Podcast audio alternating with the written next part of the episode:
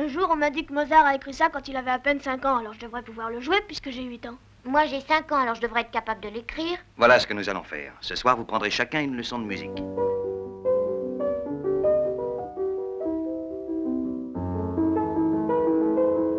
Après avoir traité des sons, abordons maintenant le rôle de la musique dans le cinéma d'Alfred Hitchcock. Oh, it's just like Sherlock Holmes and his fiddle. A stream of beautiful sound, and then suddenly out pops the solution. Souvent, pour les personnages des films d'Alfred Hitchcock, d'une vague de sons harmonieux jaillit la solution. Oh, I must run. La musique au cinéma peut être de deux natures d'après les théoriciens. Elle peut être extradiégétique, c'est-à-dire hors de la narration, ou diégèse. Dans ce cas, elle vient se superposer aux images sans être entendue par les personnages du film. Elle n'est pas là pour eux, mais pour les spectateurs du film, à qui elle apporte une couleur, une ambiance, ou encore un indice sur l'état d'esprit des personnages. C'est l'usage le plus courant de la musique au cinéma. Mais la musique peut aussi être diégétique, dans la narration, c'est-à-dire produite par une source à l'image, elle est donc entendue par les personnages. Par exemple, si un personnage allume la radio, la musique qui sort du poste est dite alors diégétique. Elle l'est dans le plan. Dans l'ombre d'un doute, pour masquer les cris de sa nièce, qu'il a enfermée dans le garage afin de l'asphyxier, Joseph Cotten monte le son de la radio. Oh, does it have to be so loud? Get the lower tones better. I like it loud. Music's too soft. I can't tell if they're playing. If I have a band, I'm at least have 87 men. Help everybody, somebody's caught in the garage. Charlie! Flashlight, Emmy. Suffocating. There's, there's something the matter with the door. Toujours dans le film préféré d'Alfred Hitchcock, L'ombre d'un doute, la valse de la veuve joyeuse, de Franz Lehár, sert à évoquer le passé de Joseph Cotten.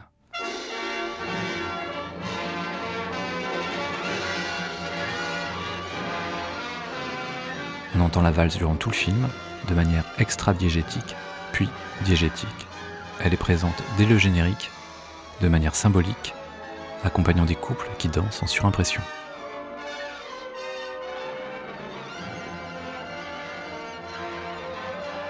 Lorsque Cotten, accusé d'étrangler des veuves, aperçoit des policiers, la valse est citée. What do you know? You're bluffing.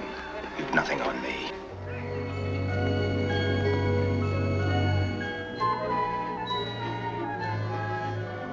Say 30 or 40,000 just to start things off right? That's a lot of money. He won't have it long. The government will get it. The government gets You're not to talk against the government, Roger. My goodness, the way men do things. De manière diégétique, la valse est citée aussi littéralement. I can't get that tune out of my head. Maybe if somebody tells me what it is, I'll forget it. It's a waltz. I know it is, but what one? Alors que la valse est chantonnée au repas et que la famille cherche le nom de la valse, Cotten interrompt violemment la réflexion. You know, it's the funniest thing. Sometimes I get a tune in my head like that, and pretty soon I hear somebody else humming it too. I think tunes jump from head to head. Do you know what it is, Uncle Charlie? It's the uh, Blue Danube Waltz. Oh, yes, of course it is.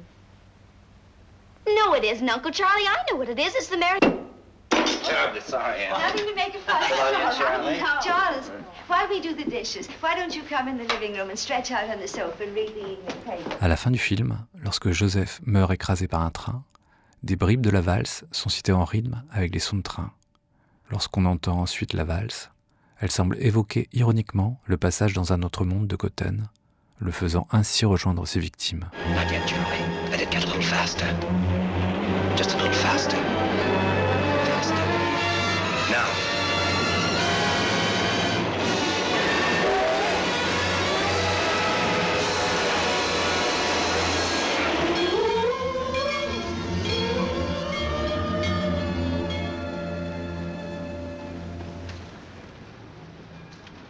Hitchcock utilise dans quasiment tous ses films un MacGuffin, c'est-à-dire un truc, souvent mystérieux, parfois secret, qui reste vague et que poursuivent ses personnages. C'est le plan de l'arme secrète à dérober, l'objet que tout le monde recherche. Bref, le MacGuffin est un prétexte que le spectateur oublie très vite au profit de l'action. I want you to take back a message to a Mr. Callender for Foreign Office in Whitehall. Then you are a spy. I always think that's such a grim word. Oh, what is the message? It's a tune. Dans Une femme disparaît, le MacGuffin est un message codé sous la forme d'une mélodie.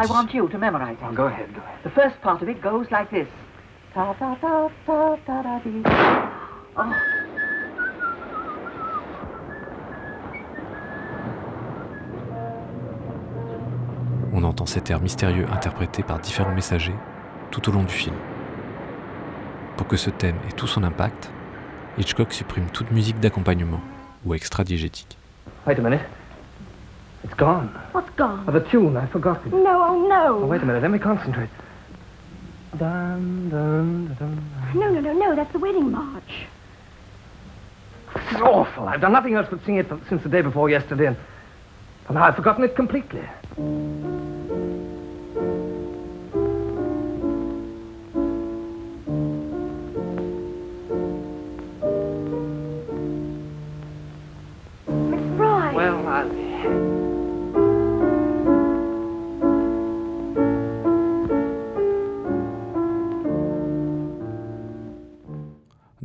En savait trop, deux morceaux de musique sont mis en avant de manière diégétique, un opéra et une chanson. Hitchcock se sert ici de la musique comme fil rouge à son intrigue. Here you are, my friend. Two tickets for the concert at the Albert Hall. With my compliments. Your box is nicely placed. Or should we say strategically placed? Dès le générique de début, on voit l'orchestre répéter l'air d'opéra. Plus tard, un des malfrats explique longuement à l'assassin la structure de ce morceau en lui passant le disque sur un électrophone. If you listen, I'm going to play you the exact moment at which you can shoot. So listen carefully.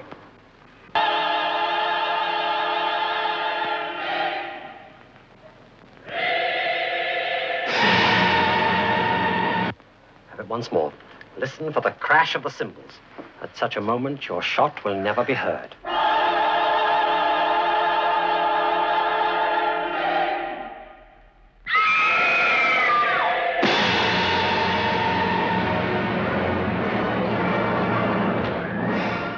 Alors que Hitchcock utilise l'air d'opéra comme support pour un meurtre, la chanson Que sera sera évoque la vie.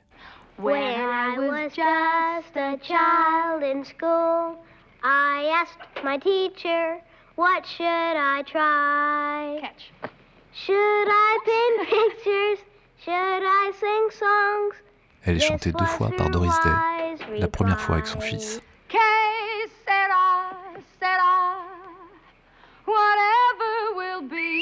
et la seconde fois à la fin du film, The future's not ours to see. Que sera, sera. That's my mother singing! Doris Day chante cette chanson à plein poumon pour que son fils puisse l'entendre et la reconnaître dans l'ambassade. Are you quite sure? That's sure I'm not! What you doing here? Should I paint pictures? Should I sing songs? This was her why. La chanson fait bien venir l'enfant jusqu'à sa mère et illustre ainsi la fatalité des paroles du morceau. Ce qui doit être sera. Nous ne pouvons prévoir l'avenir. Ce qui doit être sera.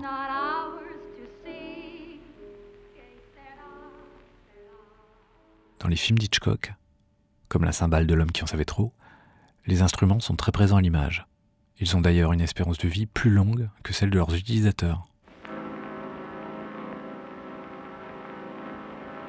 Dans 4 de l'espionnage, tandis que deux policiers pénètrent dans une église, on entend une sorte de drone musical, avant l'heure, de bourdonnement sonore.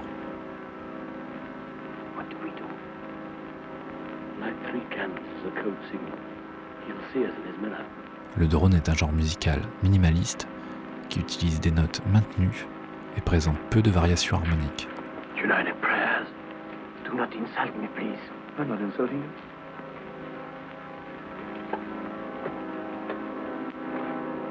Après avoir cherché dans l'église déserte la personne avec qui ils ont rendez-vous,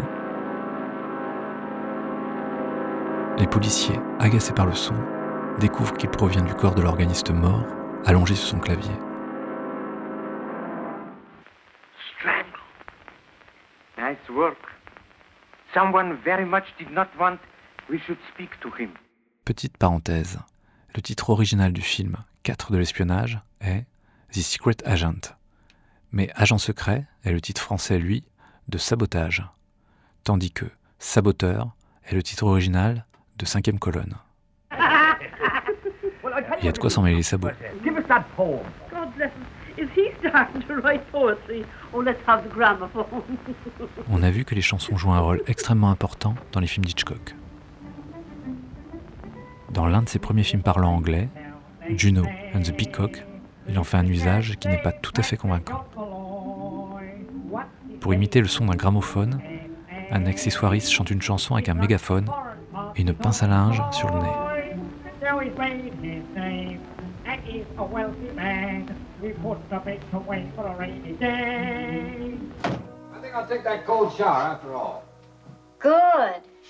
Mais elles ont ensuite souvent une véritable pertinence à travers le reste de sa filmographie.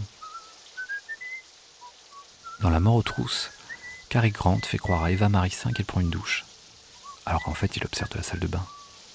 Pour la duper, il sifflote d'un air faussement détaché, Singing the Rain, c'est-à-dire Chantons sous la pluie.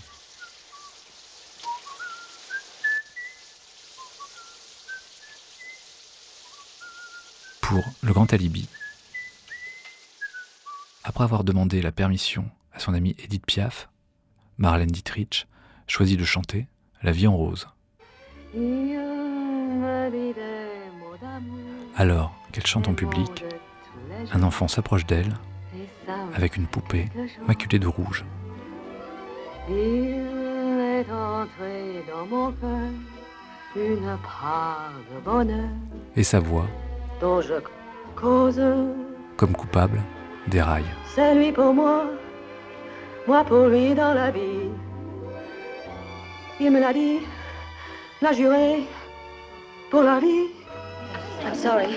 Souvent chez Hitchcock, la parole est mélodique. Il met un grand soin à faire sonner les mots.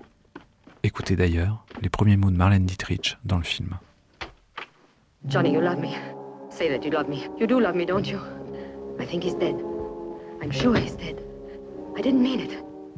I didn't mean it. Who's dead? My husband. Alors qu'elle apparaît dans une robe We had a terrible quarrel tachée de sang, about you. Oh, he was vile. on dirait qu'elle chante. You know the sort of things he can say. He started to hit me. I grabbed something. I was out of my mind with fear. C'est comme dans Psychose. Les mots de Norman Bates qui découvre le meurtre commis par sa mère sonnent comme une mélodie funèbre. Mother, oh God, Mother, blood, blood. Chez Hitchcock, tout est pensé, calculé, comme une recette bien exécutée.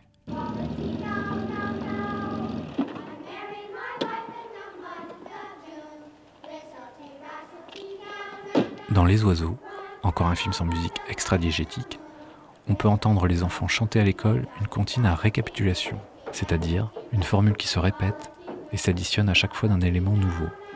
Comme par exemple dans Alouette, Gentille Alouette, et la tête et la tête. With every stroke she shed a tear.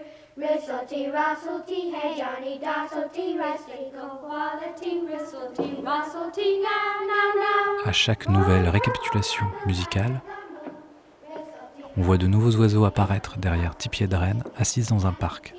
What is it? Look. We've got to get the children out of here. La musique exprime ici un principe mécanique et fatal.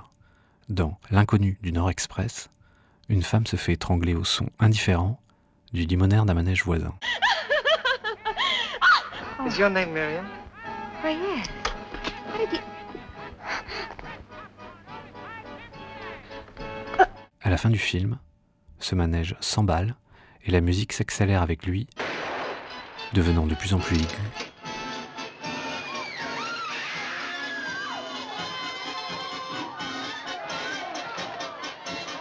Jusqu'à ce qu'un courageux ouvrier débranche la machine, infernale, stoppant net la musique et donc le cycle de mort qu'elle symbolise. He says this isn't the man we want. It's the other one, the one he was fighting with. What do you mean this isn't it? Not Haynes. But you said he was. You pointed him out. No, I didn't, sir. I've never seen this man before in my life. Ce procédé fait écho à une scène de La Corde. What do you suspect? Oh, I've forgotten. Where's David, Philip? Alors que l'un des deux assassins essaie de se concentrer afin de jouer le mouvement perpétuel de Francis Poulenc, son professeur James Stewart se met à le questionner.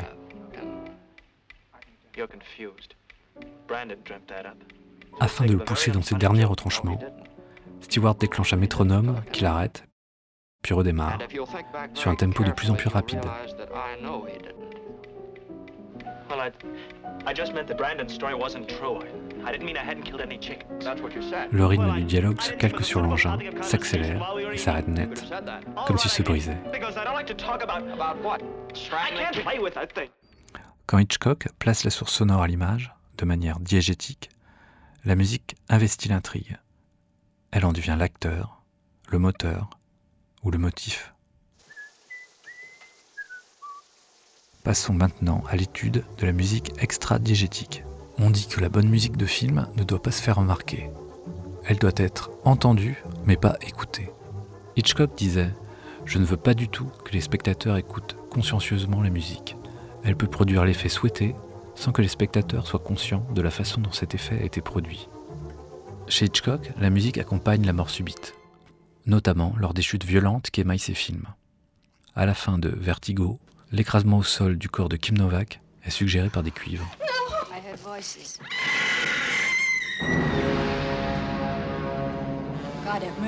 Alors que dans la scène traumatique du début du film, la musique semblait accompagner la chute du policier, voire la provoquer.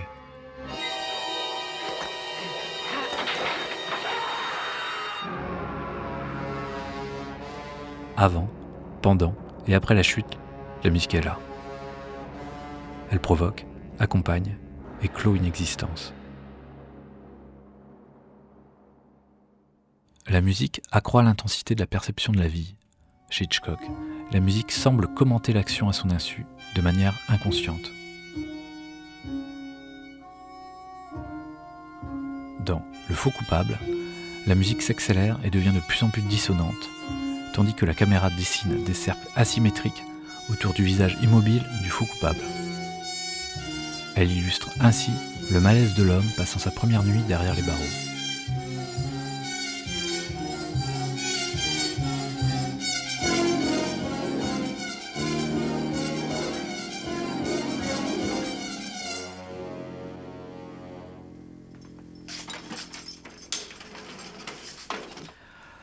Le faux coupable est la deuxième collaboration musicale entre Bernard Herrmann et Hitchcock.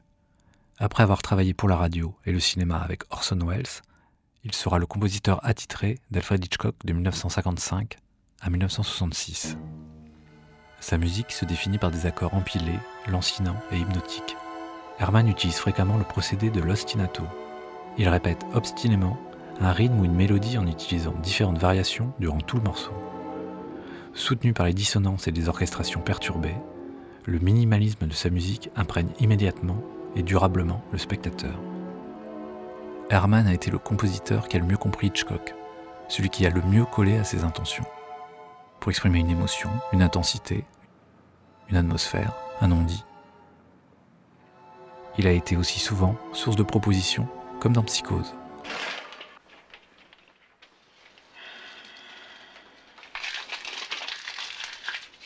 Car la scène de la douche dans Psychose était au départ pensée par Hitchcock pour être sans musique et avoir pour tout accompagnement sonore le bruit de l'eau et les cris de la femme poignardée.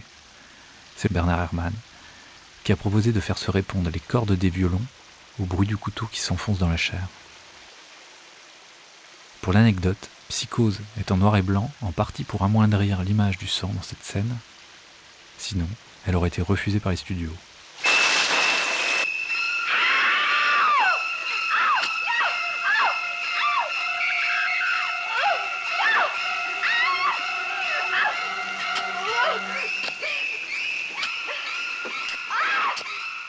Pour répondre à la dureté de ce noir et blanc, Harman choisit pour l'orchestration uniquement des instruments à cordes, utilisés dans un esprit proche du divertimento de Béla Bartok. Écoutez, Béla Bartok, Bernard Herrmann,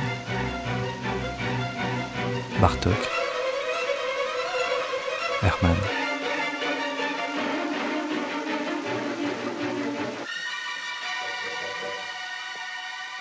La musique d'Herman s'achève en même temps que la vie du personnage.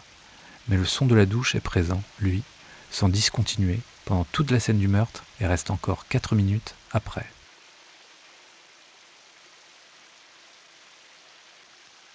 La fin de l'humanité est ici la fin de la musique. La musique n'est pas que symbole de vie, elle est vie, elle est le propre de l'homme. Si la voix ment parfois, la musique, elle, en est incapable. Elle est même supérieure à l'homme puisqu'elle maîtrise l'inconscient. Peut-être symbolise-t-elle une sorte de démiurge, un dieu? Non. Plutôt le réalisateur du film, Alfred Hitchcock. Arte Radio. Et pour conclure cette émission, écoutons cet extrait de L'homme qui en savait trop. Point. Comme. At such a moment, your shot will never be heard. Even the listeners will be undisturbed. I think the composer would have appreciated that, don't you? Now, any questions, musical or otherwise? No.